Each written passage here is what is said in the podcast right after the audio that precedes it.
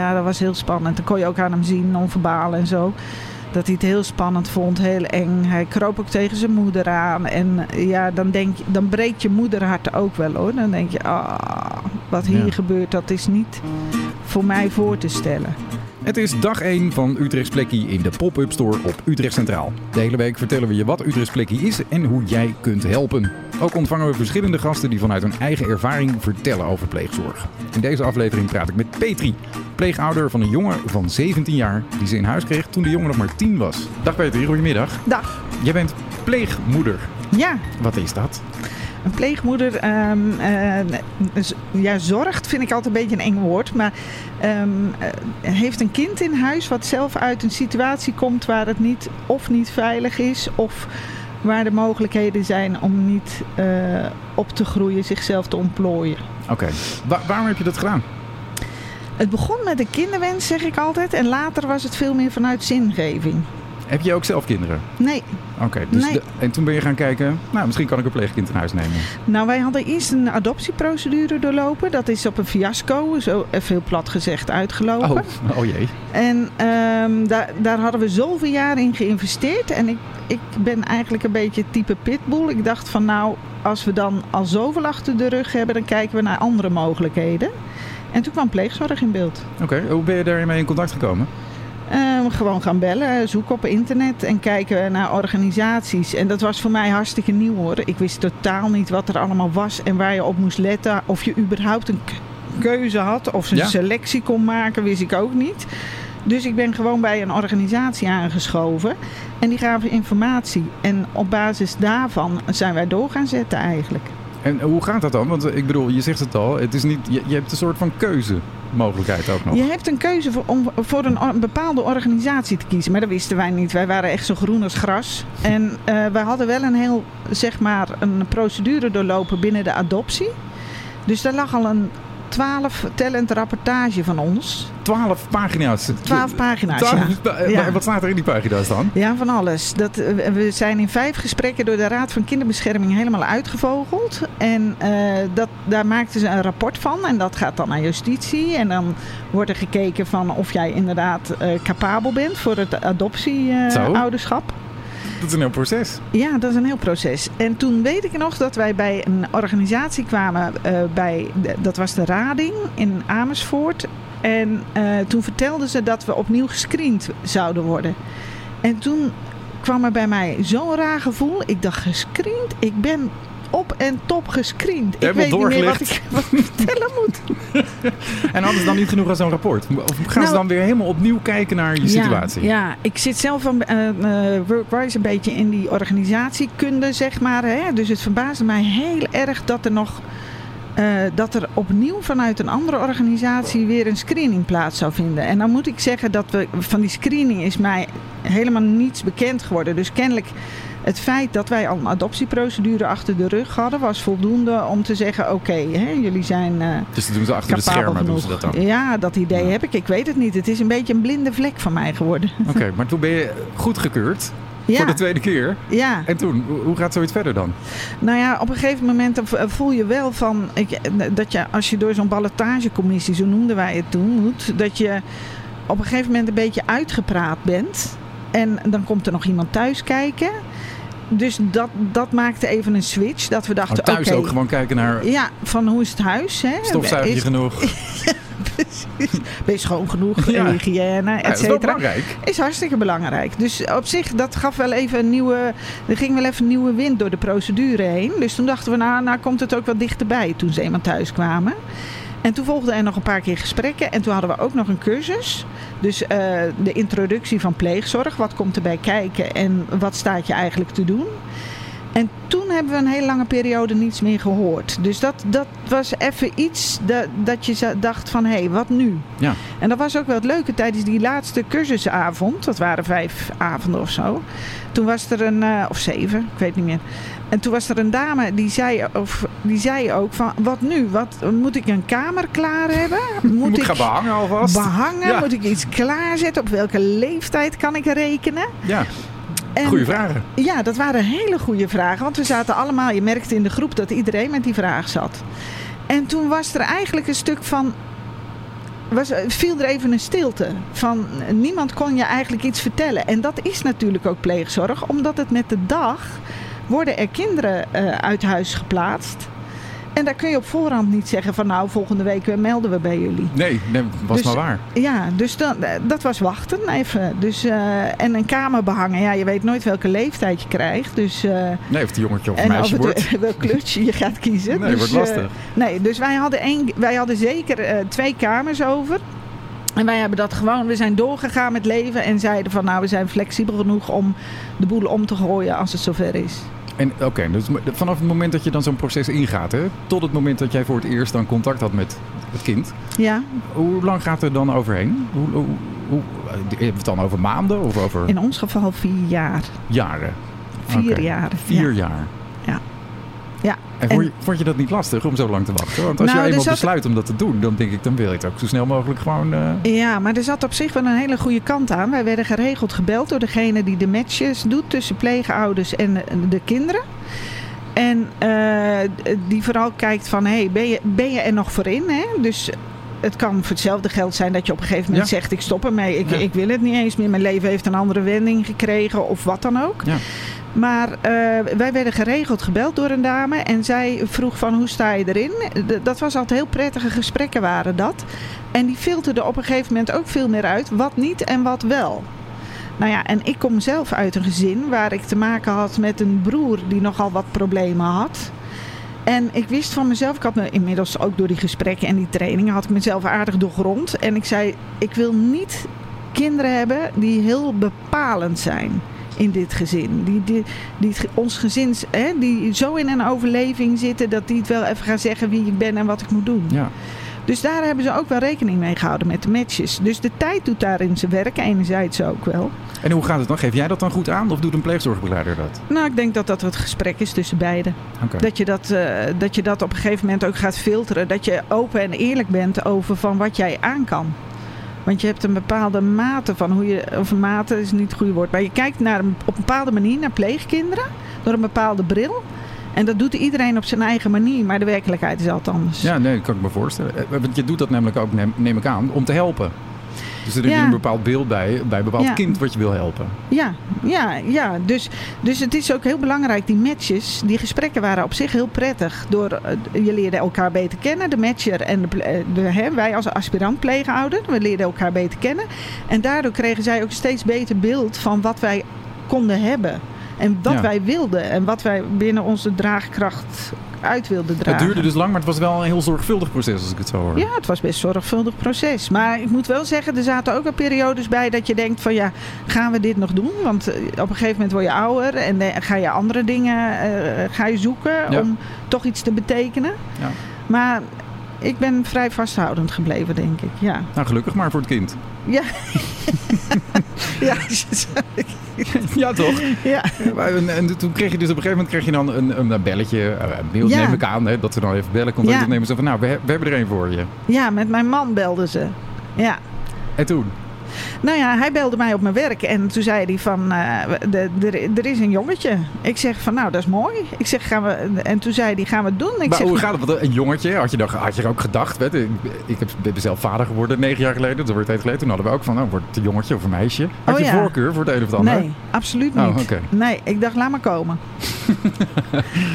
en toen had ik zoiets van, nee, en eh, je krijgt de gegevens, tien jaar, hè, en eh, wanneer we de kennismaking konden doen, allemaal dat soort dingen. En eh, dat was op vrij korte termijn, dus we gingen regelen. En ik weet nog dat we gelijk naar de IKEA zijn gereden. Dan voel je toch een beetje je moeder hart ineens. Ja, en dan denk ik. je, ik moet naar de IKEA, want ik wil een goed bed. En ik wil, ik wil nog even gezellig hè, voor een jongetje iets ophangen. Ja. En eh, toen eh, liepen wij daar, dat zal ik nooit vergeten. En toen liepen we naar die kinderen op de kinderafdeling te kijken. en toen zeiden we, nou, zou die er zo uitzien? Zou die er zo uitzien? Dus het is iets anders dan een baby, wat Nee, je dat, eh, voorstelt. nee, natuurlijk. Ja, heel erg. Nee, maar dat kan ik me ook zo goed voorstellen. Dat je denkt, ja, wat, wat voor kind wordt het? Wat krijgen we straks in huis? Ja, ja, en hij had ook een, een buitenlandse naam, hè, heeft hij. De, niet een vanzelfsprekende Klaas of Piet. En dat konden we in het begin ook niet goed onthouden. Dus we moesten steeds even zo spieken. Hoe heet hij ook weer? Ja, ja. Dus zo. Leuk, maar hè? het is, het is een beetje zo in blijde verwachting in vier dagen.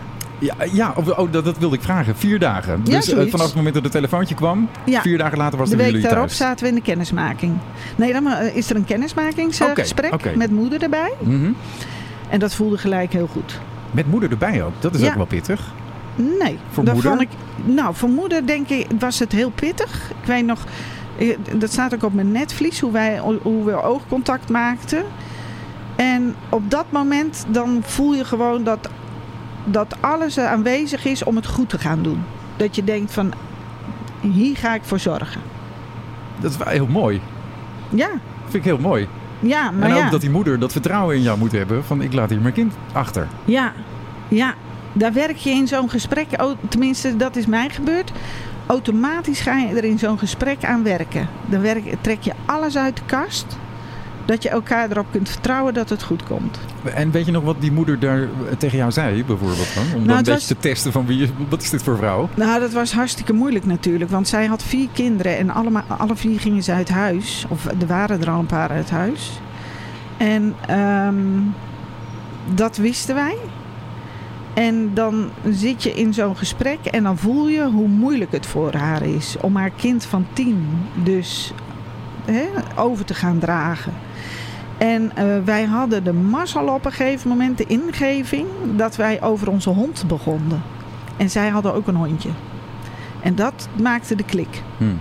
En eh, toen wij over dat hondje spraken, over onze hond, toen zag je ook bij de jongen, bij, bij onze pleegzoon uiteindelijk, zag je iets van, oh, er is een hondje. En dat was, de huisdieren zijn heel gevoelig, hè? dus daar kunnen ze ook iets mee. Zo Ja. voelde het ook. En dat was voor moeder ook heel fijn, want ze, ze had zoiets van, oh, wij hebben ook een hondje, hoe heet jullie hondje? Dus dat maakte het heel erg, eh, Kon je het ook Ja. wel even over iets anders hebben? ja, Ja, ja, maar je kunt wel verbinding maken op zo'n precies, moment. precies. Ja, ja. Dus eh, dat was eigenlijk het aanknopingspunt. Ja. En, en die jongen, dat vraag ik me dan ook nog af. Hoe zit die daar dan bij? Want het is een, eh, ik zei al, ik heb, ik heb een dochter van negen. Een Ja. jongetje van tien is niet heel veel ouder. Dus Dat lijkt me ook heel moeilijk voor dat heel jongetje. spannend. Ja, ja. dat was heel spannend. Dan kon je ook aan hem zien, non-verbaal en zo. Dat hij het heel spannend vond, heel eng. Hij kroop ook tegen zijn moeder aan. En eh, ja, dan, denk je, dan breekt je moederhart ook wel hoor. Dan denk je, ah, wat hier gebeurt, dat is niet voor mij voor te stellen. Maar daarom extra mooi eigenlijk wel dat er mensen zijn zoals jij die dat dus wel op zich nemen, zo'n taak. Ja, ja, nou ja, het brengt je ook heel veel. Vertel, wat brengt het jou allemaal dan? Want dat is, willen we natuurlijk horen voor Nou mensen ja. die denken, ik heb misschien ook wel zo'n plekje. Ja, nou ja, weet je, het zijn natuurlijk altijd kinderen zijn de spiegel van je ziel, hè, zeggen ze. Nou, daar word je gelijk mee geconfronteerd. Dus dat legt de boel wel flink open als zo'n kind in het gezin komt. En wij hadden toch wel een kind wat ook aan kon geven als hij iets spannend vond. En dat is niet voor, bij iedere, ieder kind zo. En ehm, toen hij eenmaal bij ons in huis was, toen was hij ook bang. En dat zei hij ook. Ik ben bang. Riep hij s'avonds altijd onze naam. En dan zei hij, ik ben bang. Riep hij Hmm. dan. En dan gingen we altijd naar hem toe. En we hebben heel veel voorgelezen. En naast hem op de grond gelegen totdat hij sliep en zo. Maar Ja. dat maakte wel dat je ook na ging denken over van in welke positie en situatie hij zat. Wat hij, waarin hij verkeerde. Ja. En dan wil je het ook goed doen voor hem. Want het is heel transparant natuurlijk, zo'n kind. En als een kind bang is, ja, dan heb je zoiets van, nou, dan sluit, dan omarm ik dat. En dan zorg ik dat je je veilig gaat voelen. Had hij bagage ook toen hij bij jullie kwam wonen? Ja, ja. Ja, hij had bagage. Heeft hij nog. Ja. En dan moet ik een beetje denken aan eh, trauma-achtige... Nou, het zijn kinderen, eh, eh, en dan spreek ik misschien voor heel veel kinderen, maar het zijn kinderen uit een onveilige situatie. Even heel gechargeerd gezegd. hè? Mhm. Dus waar de situatie niet veilig genoeg was om zich te kunnen ontplooien. Als wat wij vanuit onze veiligheid wel kennen. Ja, wat wij normaal vinden. Ja, dus daar zit al een verschil. En die kinderen die, eh, die hebben al wat achter de rug. En daar hebben wij ons wel geprobeerd zodanig in te verdiepen via moeder ook. Hè? Zo van wat is er nou precies gebeurd? Hoe zit dat? Via de voogd kregen we ook eh, wel dingen te horen waar moeder nog niet aan toe was. Hè? Waar het vertrouwen en het gesprek nog niet toereikend was. En ehm, ja, daar ga, je, daar ga je automatisch rekening mee houden. Je gaat, Maar je bent geen hulpverlener. Nou, ik ben er wel een beetje voor opgeleid. Oh, dat is dan heel fijn in dit geval. Maar ik neem aan dat als je... Weet je, je moet eigenlijk een soort van hulpverlenerstaak ook wel een beetje overnemen, denk ik. Als ouder word je daar gewoon ook wel goed in begeleid.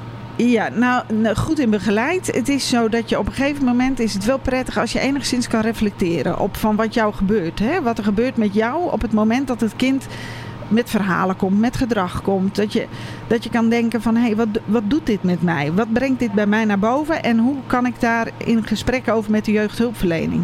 Ja. Zodat je de tools krijgt. Wij hebben heel veel gehad aan de bouwstenen van hechting. Hè? Die legden ze mij voor. En dan, kun je, dan ga je herkenning, dan ga je signalen zien van de ontwikkeling van zo'n kind. Want het eerste wat je wilt is dat zo'n kind jou vertrouwt. Dat je, Ja. dat je hem de weg kan wijzen in de hobbels die hij eh, ervaart.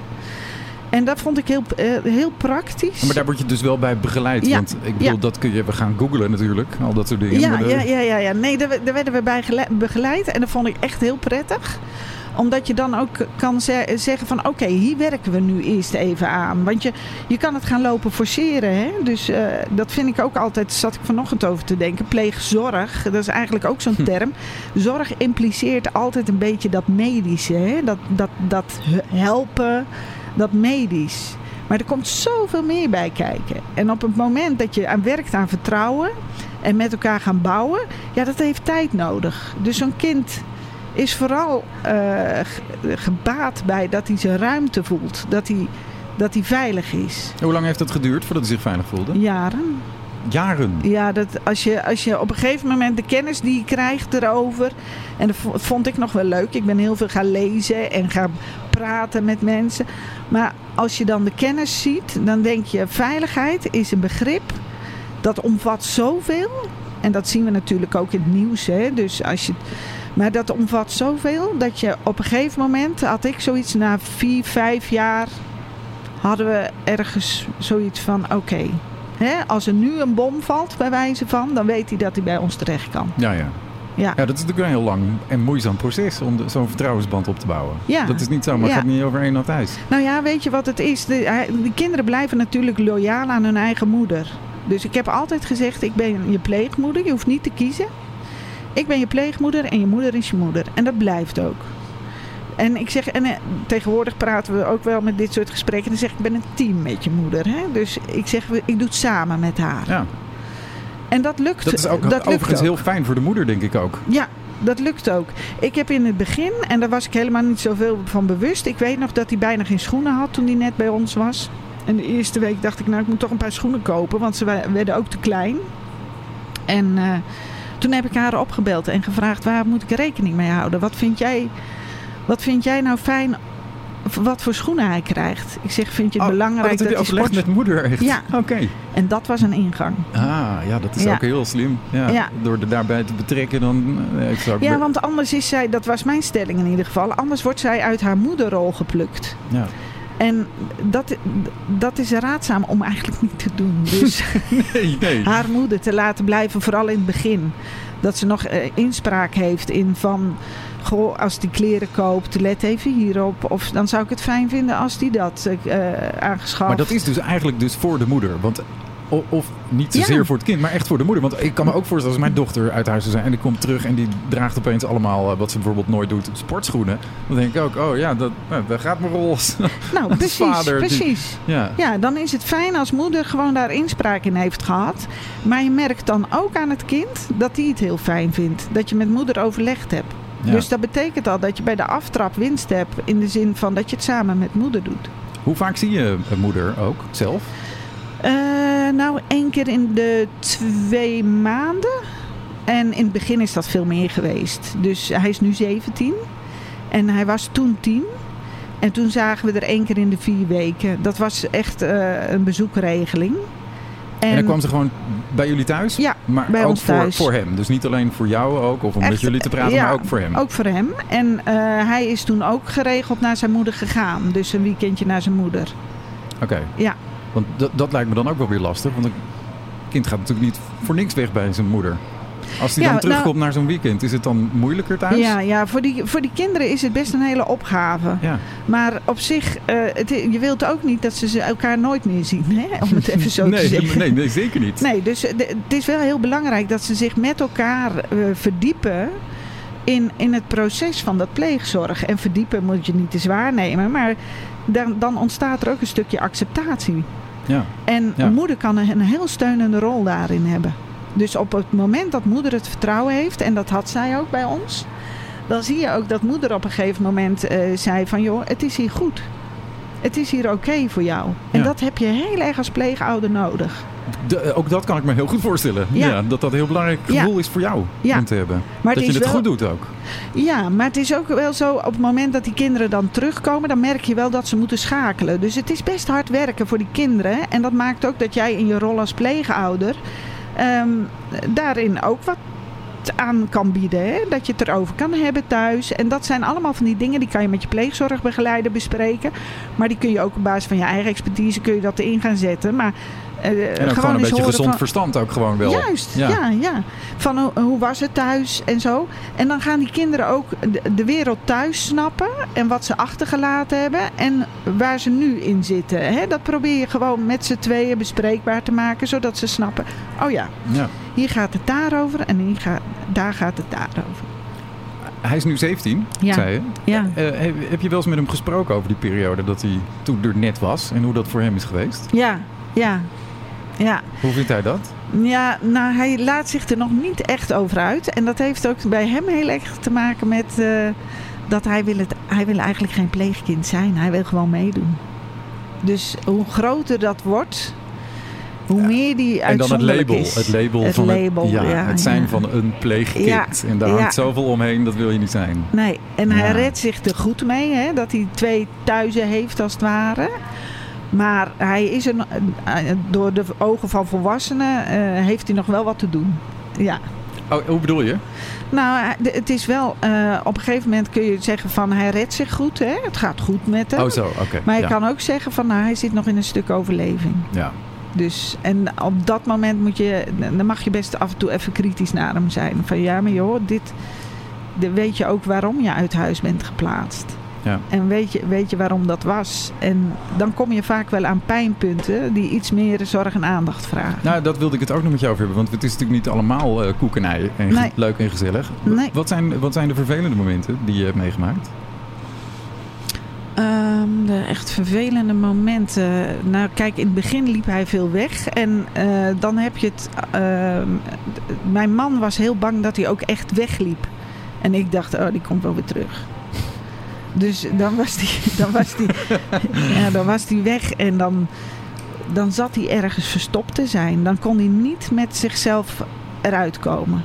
En, En en dat- dus ook niet de weg terugvinden naar jullie. Nee, maar ook niet de, letterlijk, maar ook figuurlijk de weg Nee, even niet ik. terugvinden. Ja. Nee, en dat was, dat is praten en erop het vertrouwen geven dat het wel goed komt. Hè? Dus als die maar terugkomt gewoon. En dat hij met al zijn zorg en shit bij- ons terecht kan. En dat is, ik zeg altijd, je kan het er beter over hebben, want dan kunnen we er wat mee. Ja, precies. En dat, en dat heeft dus heel lang geduurd voordat hij zich zo voelde dat hij dat ook bij jullie deed. Ja, maar ik realiseerde me op een gegeven moment ook. eh, Toen kwam moeder een keer langs en toen viel hij haar huilend in de armen. En ze, het is leven in twee werelden in het begin. In, vooral in het begin, hè. Want dan komt moeder langs en dan is hij weer heel loyaal naar moeder. En dan, hij, hij hing ook echt aan zijn moeder. En dat, dat vond ik ook heel, eigenlijk heel normaal. Maar ehm, die twee werelden voor hem, dat was zo schakelen. Dat kon je gewoon merken aan hem. Van waar hoor ik nou thuis? Wa- Wat, wat doe ik met wat ik, hè, wat ik met mijn moeder heb? En wat doe ik met wat ik hier heb? Dat is zo hard werken. Maar daar, geef daar eens een antwoord op. Hoe, hoe werkt het dan wel in de praktijk? Hoe bedoel je dat? Zoals je zei met het team, denk ik eerder. Dat je eigenlijk met moeder samen een team vormt. Ja, nou ja. zijn- is dat ook wat je hem zou willen bijbrengen? Van, we zijn Ja. er als team. Er zijn niet Ja. twee verschillende huizen. We zijn Ja. eigenlijk met z'n tweeën voor jou. Ja, inmiddels eh, zijn, zitten we in dat stadium dat hij dat ook wel eh, begrijpt. Hè? Dus er zijn ook dingen voorgevallen eh, wat echt uit de klauwen liep. En toen heb ik ook gezegd, dan moet je je moeder bellen. Ik zeg, dan ga je nu je moeder bellen. Die ga je informeren. En ik zeg, je belt even de voogd. En dat vond hij verschrikkelijk. En op dat moment dacht ik van...